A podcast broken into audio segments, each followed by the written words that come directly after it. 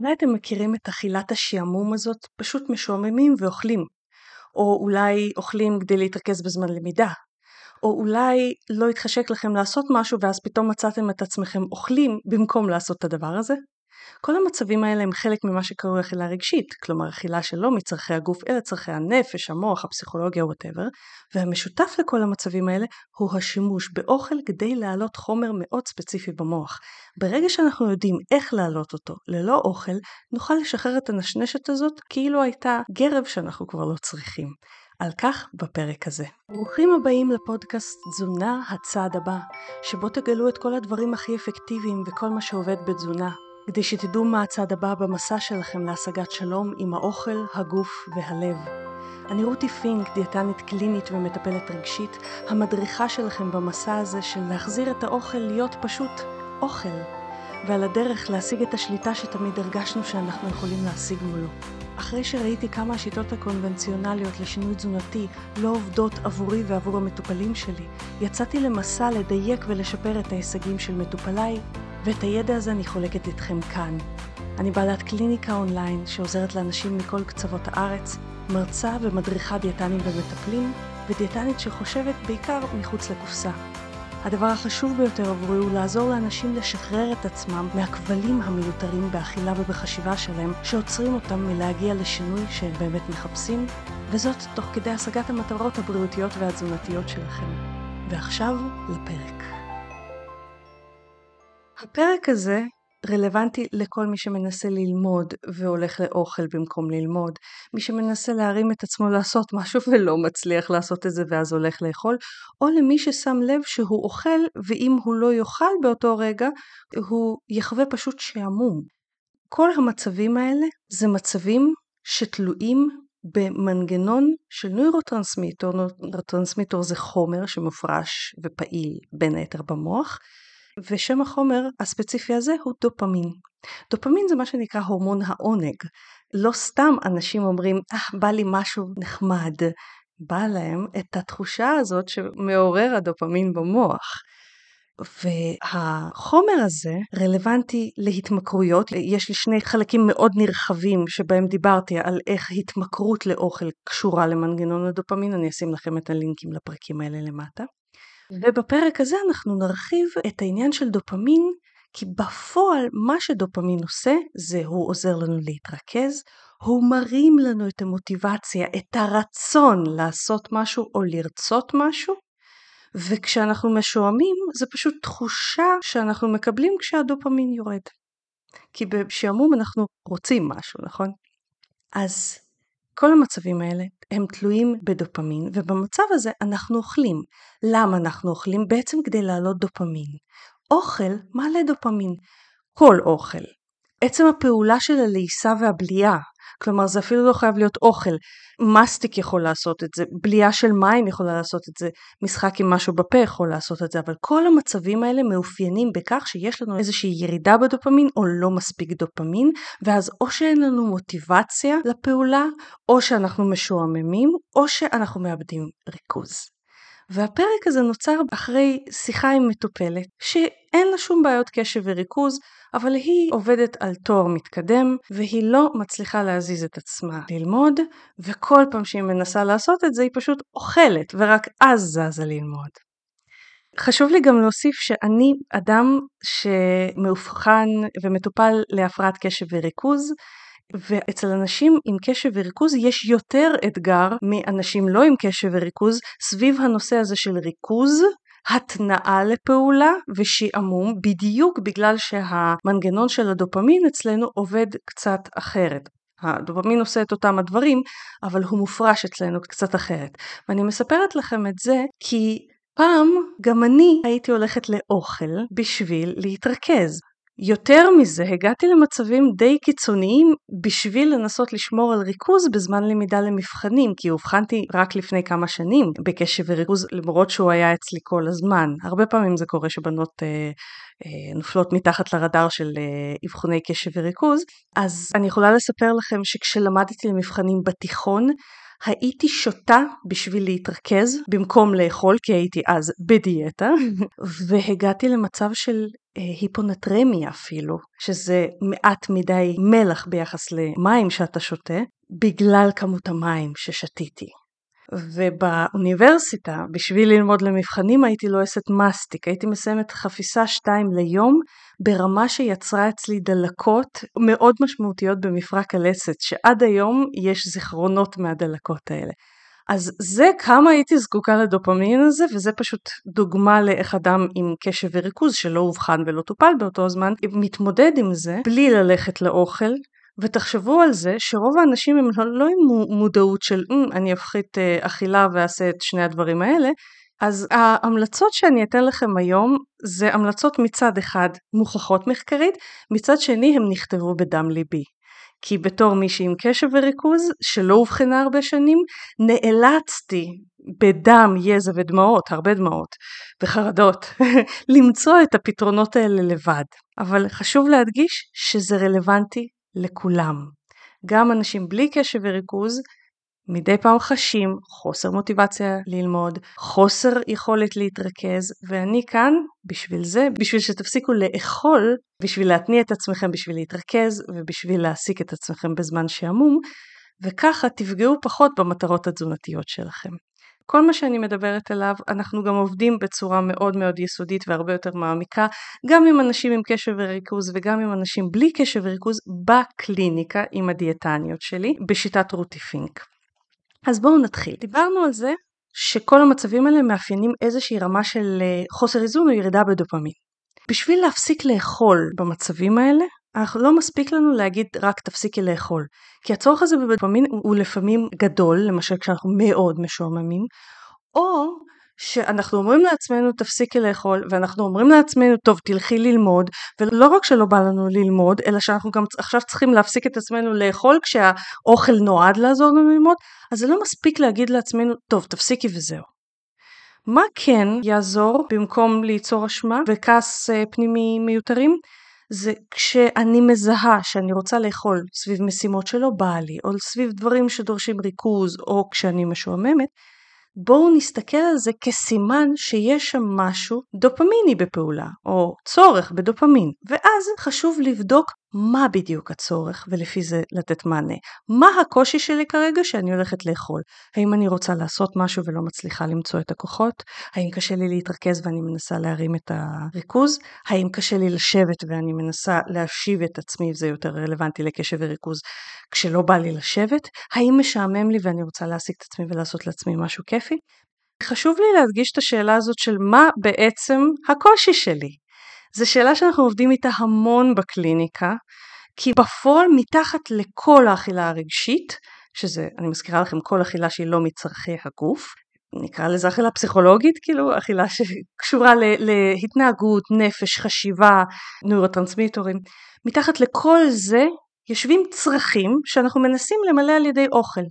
וברגע שאנחנו מזהים, ואת זה אנחנו עושים עם מטופלים לעומק, עם כל מטופל ביחס למצבים, ברגע שאנחנו מתחילים לזהות וללמוד לזהות ולתמלל את המצבים האלה, מה קשה לי כרגע, הפתרונות מתחילים להגיע, וגם כמובן אנחנו נותנים הרבה פתרונות בפועל בקליניקה. אז אני מזמינה אתכם לא לסבול מזה לבד ולהיעזר בפודקאסט הזה, אבל אם אתם עדיין רואים שאתם לא מצליחים, בואו אדם שרואה את עצמכם מהצד, הרבה יותר קל לזהות איפה קשה לכם ולמצוא מה הפתרונות, לפעמים מאשר אתם אפילו עצמכם. כשאנחנו לא רוצים לעשות משהו, כשאנחנו, אין לנו מוטיבציה לעשות משהו שאנחנו יודעים שאנחנו צריכים, אבל מה זה לא בא לנו? ובואו נניח שזה משהו שאין לנו אפילו ברירה אלא לעשות אותו, הקושי שלי שם הוא לגייס מוטיבציה או התנאה בעברית עם עין. במצב כזה יש שיטה אדירה שהיא עובדת לכל אדם והטקטיקה הזאת הולכת ככה. בואו נניח שאני צריכה לכתוב, לא יודעת מה, סיכום. ובשביל הסיכום אני צריכה לקרוא חמישה מאמרים. כשלא בא לי לעשות את זה, זה בגלל שאני מסתכלת על הדבר הזה כגוש אחד גדול של הו, מהרגע שאני אשב ועד שאני אקום אני צריך לעשות את כל זה. והטריק הוא לפצל את זה להמון צעדים קטנים. למה הטריק הזה עובד ברמה הנוירולוגית? כשאנחנו מסיימים דברים, יש לנו הפרשת דופמין. כי דופמין הוא גם הורמון של תגמול. כשאנחנו עושים משהו שיש לנו תחושה של אה, בסופו, וזה יכול להיות אח קטן או אח גדול, אה, כשאנחנו עושים משהו שנותן לנו תחושה של תגמול, התחושה הזאת היא תוצאה פשוט של הפרשת דופמין. אז סיימנו משהו שאנחנו שמחים עליו, הפרשנו דופמין. כשאנחנו חושבים על הכתיבה של הסיכום הזה למשל כמשהו אחד גדול, אז אנחנו אומרים אוקיי, רק בסוף של הכתיבה הזאת יהיה לי את התגמול. ואז וואי, כמה לחכות, אבל כרגע אני צריך את הדופמין בשביל להתניע את עצמי, כי אתם זוכרים שזה ההורמון שגורם לנו לרצות לעשות. אז הטריק הוא לפצל את כל הפעולה הזאת של למשל לכתוב את הסיכום להמון המון המון צעדים פיציים, קטנים. למשל, בדוגמה הזאת של הסיכום שנתתי לכם, הצעדים הקטנים יותר זה אוקיי אני אקרא עכשיו מאמר אחד אחר כך מאמר שני אחר כך מאמר שלישי אחר כך רביעי וחמישי ואז אני אכתוב הקדמה אני אכתוב את הגוף של הטקסט ואת הסיכום אוקיי זה כבר צעדים קטנים יותר אבל חלק לא קטן מאיתנו יתקשה גם איתם ולכן אנחנו נפרק את זה לעוד יותר צעדים קטנים. בכל מאמר שאני אקרא, אני אתחיל מכותרת המאמר, אני אקרא את התקציר של המאמר, ורק אז אני אגש לגוף הטקסט, נכון? אם אני ממקדת את תשומת הלב שלי רק בפעולה הקטנה של לקרוא את כותרת המאמר, את זה אני יכולה לעשות, גם אם אין לי מוטיבציה לכתוב עכשיו את כל הסיכום של המאמר ואת כל העבודה הזאת, חמש מאמרים, כותרת של מאמר אחד, מה זה כבר לוקח לי זמן, כוחות לעשות? אני יכולה לעשות את זה. קראתי את הכותרת, אני מתמקדת בפעולה הבאה, לקרוא את גוף הטקסט. עכשיו שימו לב, קראתי את הכותרת, כבר הצלחתי, כבר יש לי הפרשה קטנה של דופמין. ודופמין גורם לנו לרצות דברים, כן? גם תגמול וגם רצון. קראתי את הכותרת, הדופמין שהופרש הוא לא גדול, נכון, אבל הוא גורם לי ליותר חשק לעשות את הפעולה הקטנה הבאה. עכשיו הפעולה הקטנה הבאה היא לקרוא את תקציר המאמר, שזה כמה שורות. קראתי את תקציר המאמר, כבר הצלחתי שני דברים, כמו, כבר מופרש לי יותר דופמין. שתיים שלוש דברים כאלה ואתם מתחילים להתניע. ממש בלי לרצות התחלתם להתניע. אז הטריק הוא לפצל את זה לדברים קטנים. איך אנחנו למשל יכולים ליישם את זה בעוד דברים? אני עושה קבוע, שבע ימים בשבוע, חוץ ממקרים מאוד מאוד חריגים, אני עושה פעילות גופנית כל בוקר, ואני אדם עם הפרעת קשב וריכוז שזה המהות של קושי להתמיד. איך אני עושה את זה? אני אף פעם לא מתרכזת באיזה אימון אני הולכת לעשות, כמה זמן, באיזה עצימות, כלום. כל מה שאני מתרכזת בו זה רק לשים נעלי ספורט. אחרי ששמתי נעלי ספורט, כבר הופרש לי דופמין, אני שמה את האוזניות שלי. אחרי ששמתי את האוזניות, הופרש כבר יותר דופמין, אני מוצאת את המוזיקה שלי. אני בכלל לא מתרכזת שאני הולכת לצאת. אני רק מתרכזת בפעולות הקטנות שפיצלתי לעצמי. שמתי את המוזיקה, המוזיקה כבר התניעה אותי כשלעצמה. וככה כל יום, עם אפס רצון לצאת, אני יוצאת לספורט. אז זה עוד דוגמה של איך להתניע את עצמנו בלי צורך באוכל. עכשיו, אם קשה לכם לפרק משימות, למשל, אתם צריכים להתחיל לכתוב את התזה. וואי, תזה זה דבר גדול, רק לפרק את זה זה דבר גדול. אז זה די מלחיץ. אז אם זה עדיין מלחיץ אתכם ואם זה לא מתניע לכם את המוטיבציה, אתם שואלים את עצמכם רק את השאלה הבאה: מה הצעד הפיצי הקטן ביותר היחיד שאני כן יכולה לעשות לכיוון המטרה? לכתוב תזה לתואר שני זה המון. אבל למשל לכתוב את הכותרת ולכתוב רק את הכותרת של הפרק הראשון זה לא הרבה.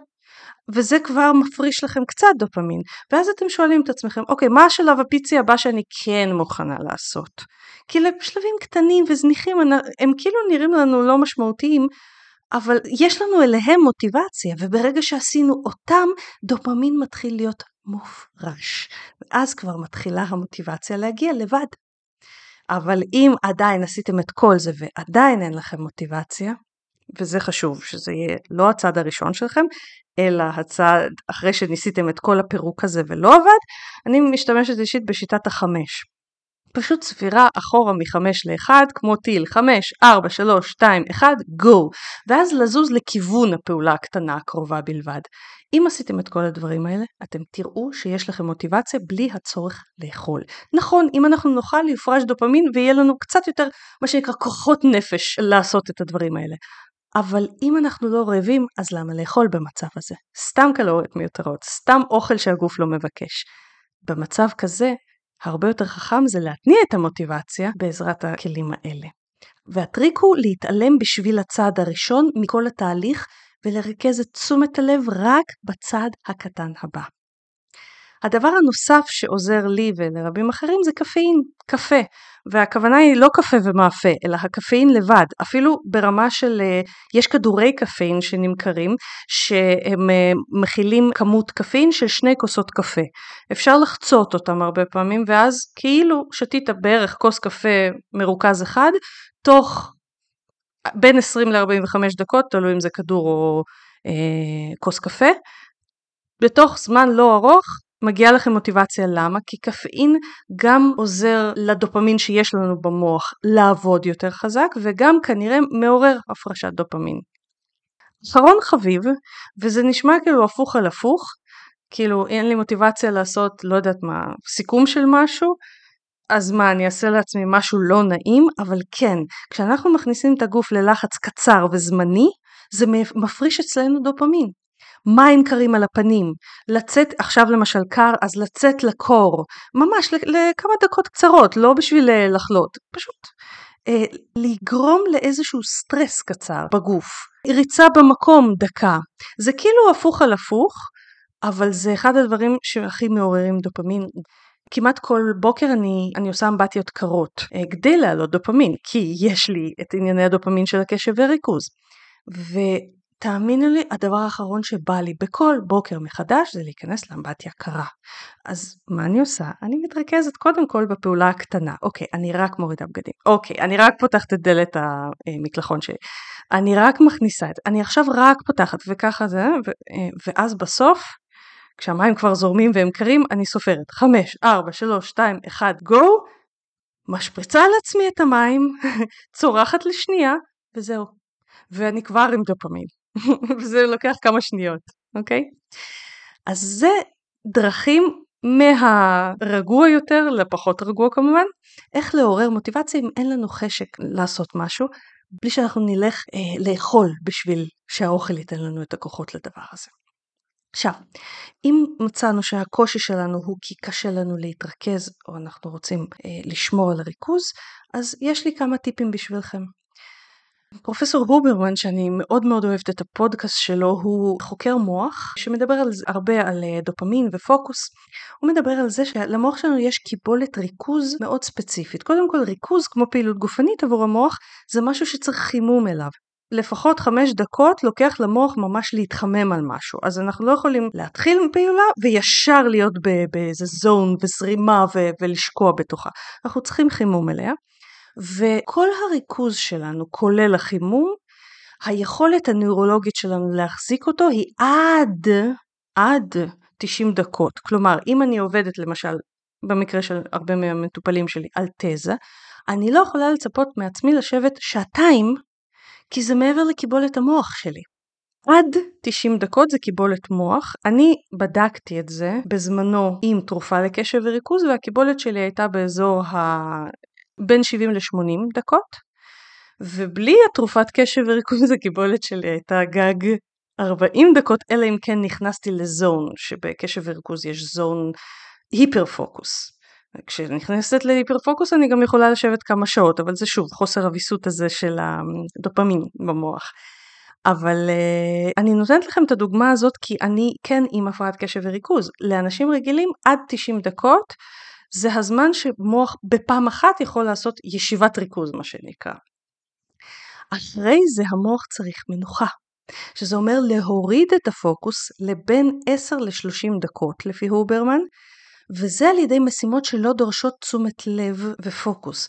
כלומר, משימות שמאפשרות למחשבות לנדוד, למבט שלנו להתרחב ולא להיות מכוון, מסכים זה מבט מכוון, דוגמאות לדברים כאלה זה למשל טיול בחוץ, סתם לשבת ולבהות, אפשר נגיד לשתות משהו, סתם לשתות ולבהות במשהו.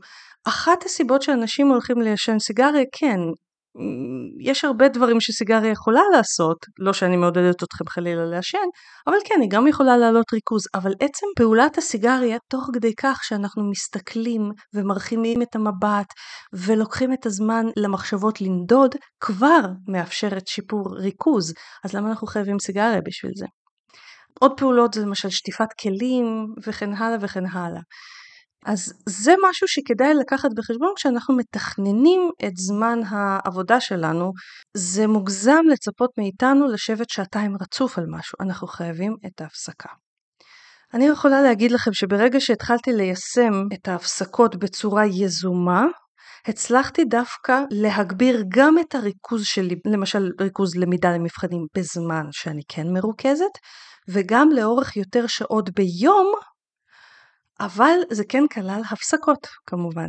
ולכן כדאי לקחת את זה מראש בחשבון. עכשיו, מה אנחנו עושים בהפסקות זה כן חשוב לשים לב אליו. כי אם אנחנו נלך לאכול בהפסקה, כן, זה יגביר לנו יותר ריכוז, זה יאפשר דופמין, אבל הדרך הפשוטה ביותר להגביר ריכוז היא לתת למוח את המנוחה שהוא זקוק אליה. להגביר את הריכוז על ידי אוכל, זה כמו אם אנחנו למשל צריכים ללכת 10 קילומטר, הלכנו 5 ואנחנו עייפים, זה כמו לקחת איזה סם לאנרגיה בשביל לכפות על הגוף משהו שהוא מעבר ליכולות שלו, שאם אין ברירה אין ברירה, אבל בואו ברוב המקרים יש ברירה ואפשר לעשות שנייה מנוחה ואז הגוף לבד יביא לנו את הריכוז, אוקיי? גם מה שאנחנו אוכלים לפני שאנחנו באים לעשות את הדבר שדורש ריכוז משפיע. למשל אם אנחנו מגיעים מורעבים זה יכול להשפיע, מורעבים, לא רעבים, מורעבים. רעב קל יכול להגביר ריכוז, אבל מורעבות לא, וגם אם אנחנו מלאים מדי, אם אנחנו מלאים מדי אנחנו עייפים. פחמימות פשוטות, סוכרים, קמח לבן וכן הלאה, יכולים להעלות ריכוז בטווח הקצר, אבל להוריד בטווח הארוך, בגלל שבטווח הקצר הם מקפיצים סוכר, אבל בטווח הארוך הסוכר אחר כך נופל והמוח פחות אוהב את זה. צום לסירוגין, אם אנחנו מתורגלים בו, יכול לעודד ריכוז. אוקיי? לא סתם לצום, אלא צום לסירוגין שנכנסנו כבר לכושר הצום. חד משמעית אני יכולה להגיד לכם בתור מי שצם לסירוגין, מאוד מעודד ריכוז אצל רוב האנשים. אז זה ככה קצת אה, באופן כללי איך להיערך לתקופות שאנחנו צריכים ריכוז בהם.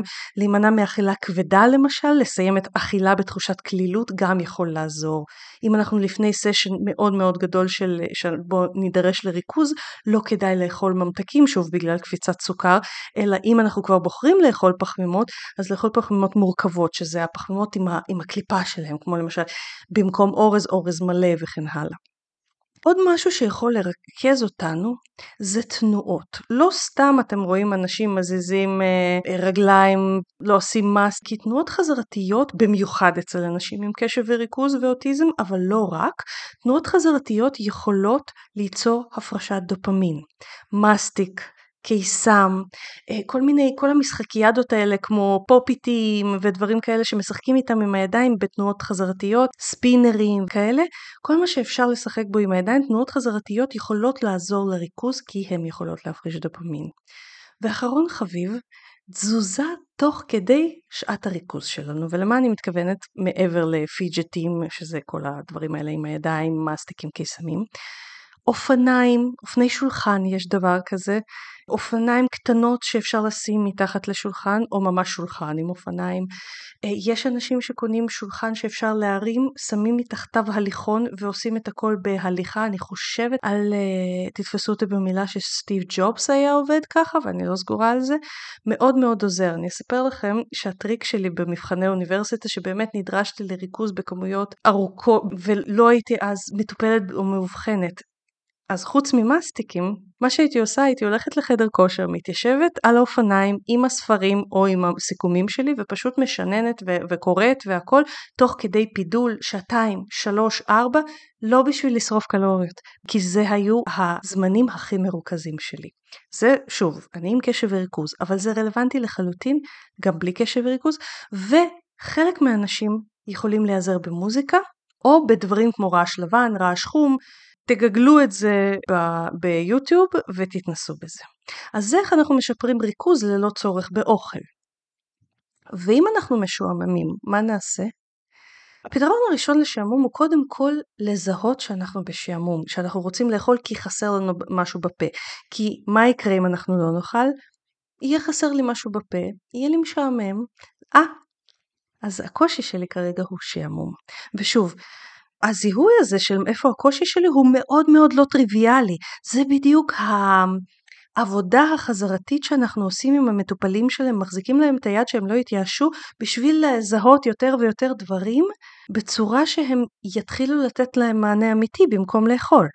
אז המענה לשעמום מתחיל מזיהוי בזה שאני משועמם ולכן אני הולך לאכול. כלומר עצירה ולשאול, רגע, מה האוכל אמור לספק לי? כל הדברים האלה זה האלף בית של מה שאנחנו עובדים עם המטופלים בקליניקה. אז ברגע שאנחנו זיהינו שאנחנו משועממים ואנחנו רוצים לאכול כי אנחנו משועממים, יש לנו שתי פתרונות שאנחנו יכולים לעשות. דבר ראשון, למצוא תעסוקה משמעותית, לא סתם דרך להעביר את הזמן, אלא משהו שמספק אותנו. זה יכול להיות משהו יצירתי, אומנותי, זה יכול להיות משהו דווקא בריחתי, כמו סדרה בנטפליקס. כך או כך, זה צריך להיות משהו שמרגיש לנו מספק, כי הדבר הזה יעלה דופמין. אבל יש טריק לשעמום שהוא הפוך על הפוך, והוא לא פחות אפקטיבי, אם כי יותר מאתגר. אנחנו עובדים עם המטופלים שלנו גם על היכולת ליישם אותו, כי אנחנו לא תמיד יכולים להיות בעשייה, מה לעשות? ולא תמיד מסך יעזור לנו להתגבר על שעמום. בגלל זה אנחנו רוצים שהמטופלים שלנו יהיו להם את כל הכלים להתמודד בלי אוכל, ולא רק כלי אחד. הפתרון של הכלי הזה הוא להיות בשעמום ולחוות את החוויה של הרגש הזה, ורק לשים לב עם מיינדפולנס מה אני מרגיש ואיך הוא משתנה. כרגע אני אומרת את זה כסיסמה, כי זה משהו שצריך לתרגל עם הבן אדם פעם אחת אם הוא לא חווה את זה בעבר. אבל הטריק הזה עוזר לא פחות למה? כי בשעמום הדופמין יורד. ברגע שהדופמין ירד, באיזשהו שלב המוח מתחיל להזרים לבד דופמין, בלי שעשינו משהו. פתאום השעמום עובר, ואו שמתחילה מוטיבציה לעשות משהו אחר, אם לא הייתה לנו למשל אה, מחשבה מה לעשות, ולא היה לנו שום רעיון לתעסוקה משמעותית, השהייה בשעמום גורמת למוח כעבור כמה דקות אפילו להתחיל לייצר דופמין ואז פתאום עולה לנו המחשבה של אה mm, יהיה נחמד לעשות את זה. כלומר במקום מיד לברוח מהשעמום לאוכל אם אנחנו נישאר בשעמום פתאום תעלה לנו תוך כמה דקות המוטיבציה לעשות משהו והוא ירגיש לנו משמעותי גם אם לפני זה הוא לא הרגיש משמעותי. כי הירידה הזאת בדופמין היא עוזרת למוח לאזן אותו יותר מהר. למי שהקשיב לפרקים הקודמים שלי על הדופמין, דיברתי על הנדנדה הזאת של ככל שאנחנו יותר בהנאה, אנחנו נדרשים ליותר סבל בשביל לאזן אותה, ככל שאנחנו יותר בסבל, ההנאה מגיעה יותר מהר. אז שעמום כן, הוא לא נעים, הוא סוג של תחושה לא נעימה, סוג של סבל. אבל עצם השהייה הזאת בסבל מאזנת את המוח כמו שדיברתי על זה בפרקים הקודמים. אז אלה הפתרונות להעלות דופמין כשאנחנו משועממים, כדי לשפר ריכוז, כדי להתניע את עצמנו גם ללא הצורך באוכל. ואני אשמח לדעת איזה מהפתרונות האלה אתם הולכים לנסות, ניסיתם, איך הלך לכם. אני תמיד תמיד רוצה לשמוע, אני עונה לכם אישית למה שאתם כותבים לי בתגובה לפודקאסטים. ותזכרו, בשביל להשתמש בכלים האלה, הדבר הראשון שצריך זה לפתח את המודעות מה הצורך שלי עכשיו. וזה מה שאנחנו עובדים איתו ומייצרים את היכולת הזאת אצל המטופלים שלנו. אז אם אתם מסתבכים עם זה, הדלת לקליניקה שלנו, לעבודה בשיטת רוטיפינק עם הצוות המדהים שלנו, תמיד תמיד פתוחה. אז אני מקווה שנהניתם מהפודקאסט היום. אם מצאתם אותו מועיל, אשמח אם תדרגו אותו באפליקציית הפודקאסטים שלכם, ספוטיפיי, אפל או כל דבר אחר, כדי שעוד אנשים יוכלו להיחשף אליו. אם אתם רוצים תכנים רבים נוספים בחינם על אכילה רגשית, התמכרות לאוכל, תזונה דלת פחמות וצום לסירוגין, אתם מוזמנים לאתר שלנו או לאינסטגרם ולפייסבוק שלנו, שהלינקים אליהם מופיעים בהערות לפודקאסט. חשוב להדגיש שהפודקאסט לא מהווה תחליף לייעוץ אישי ונועד לצורכי מידע בלבד. בכל שאלה רפואית או תזונתית יש לפנות ישירות לאיש מקצוע. אנחנו ניפגש בעוד שבוע, ועד אז מזמינה אתכם לשתף אותי מה הצעד הבא שלכם השבוע ליצירת שלום עם האוכל, הגוף והלב שלכם.